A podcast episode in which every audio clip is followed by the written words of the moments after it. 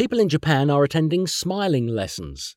A poll by Japan's public broadcaster NHK last month showed 55% of people were wearing masks just as often now as when government guidance was in place during the pandemic, with just 8% having stopped altogether.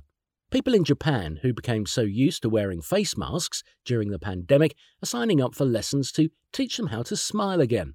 While the coverings were already common in the East Asian country pre COVID, with many using them to combat seasonal illnesses and hay fever, their use skyrocketed when it became official government guidance to wear them during the worst of the outbreak.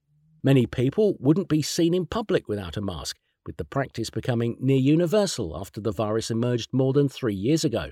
With the government having finally lifted its recommendation to wear masks in March, Himawari Yoshida was among those who realised they had rather forgotten how to go about life without them.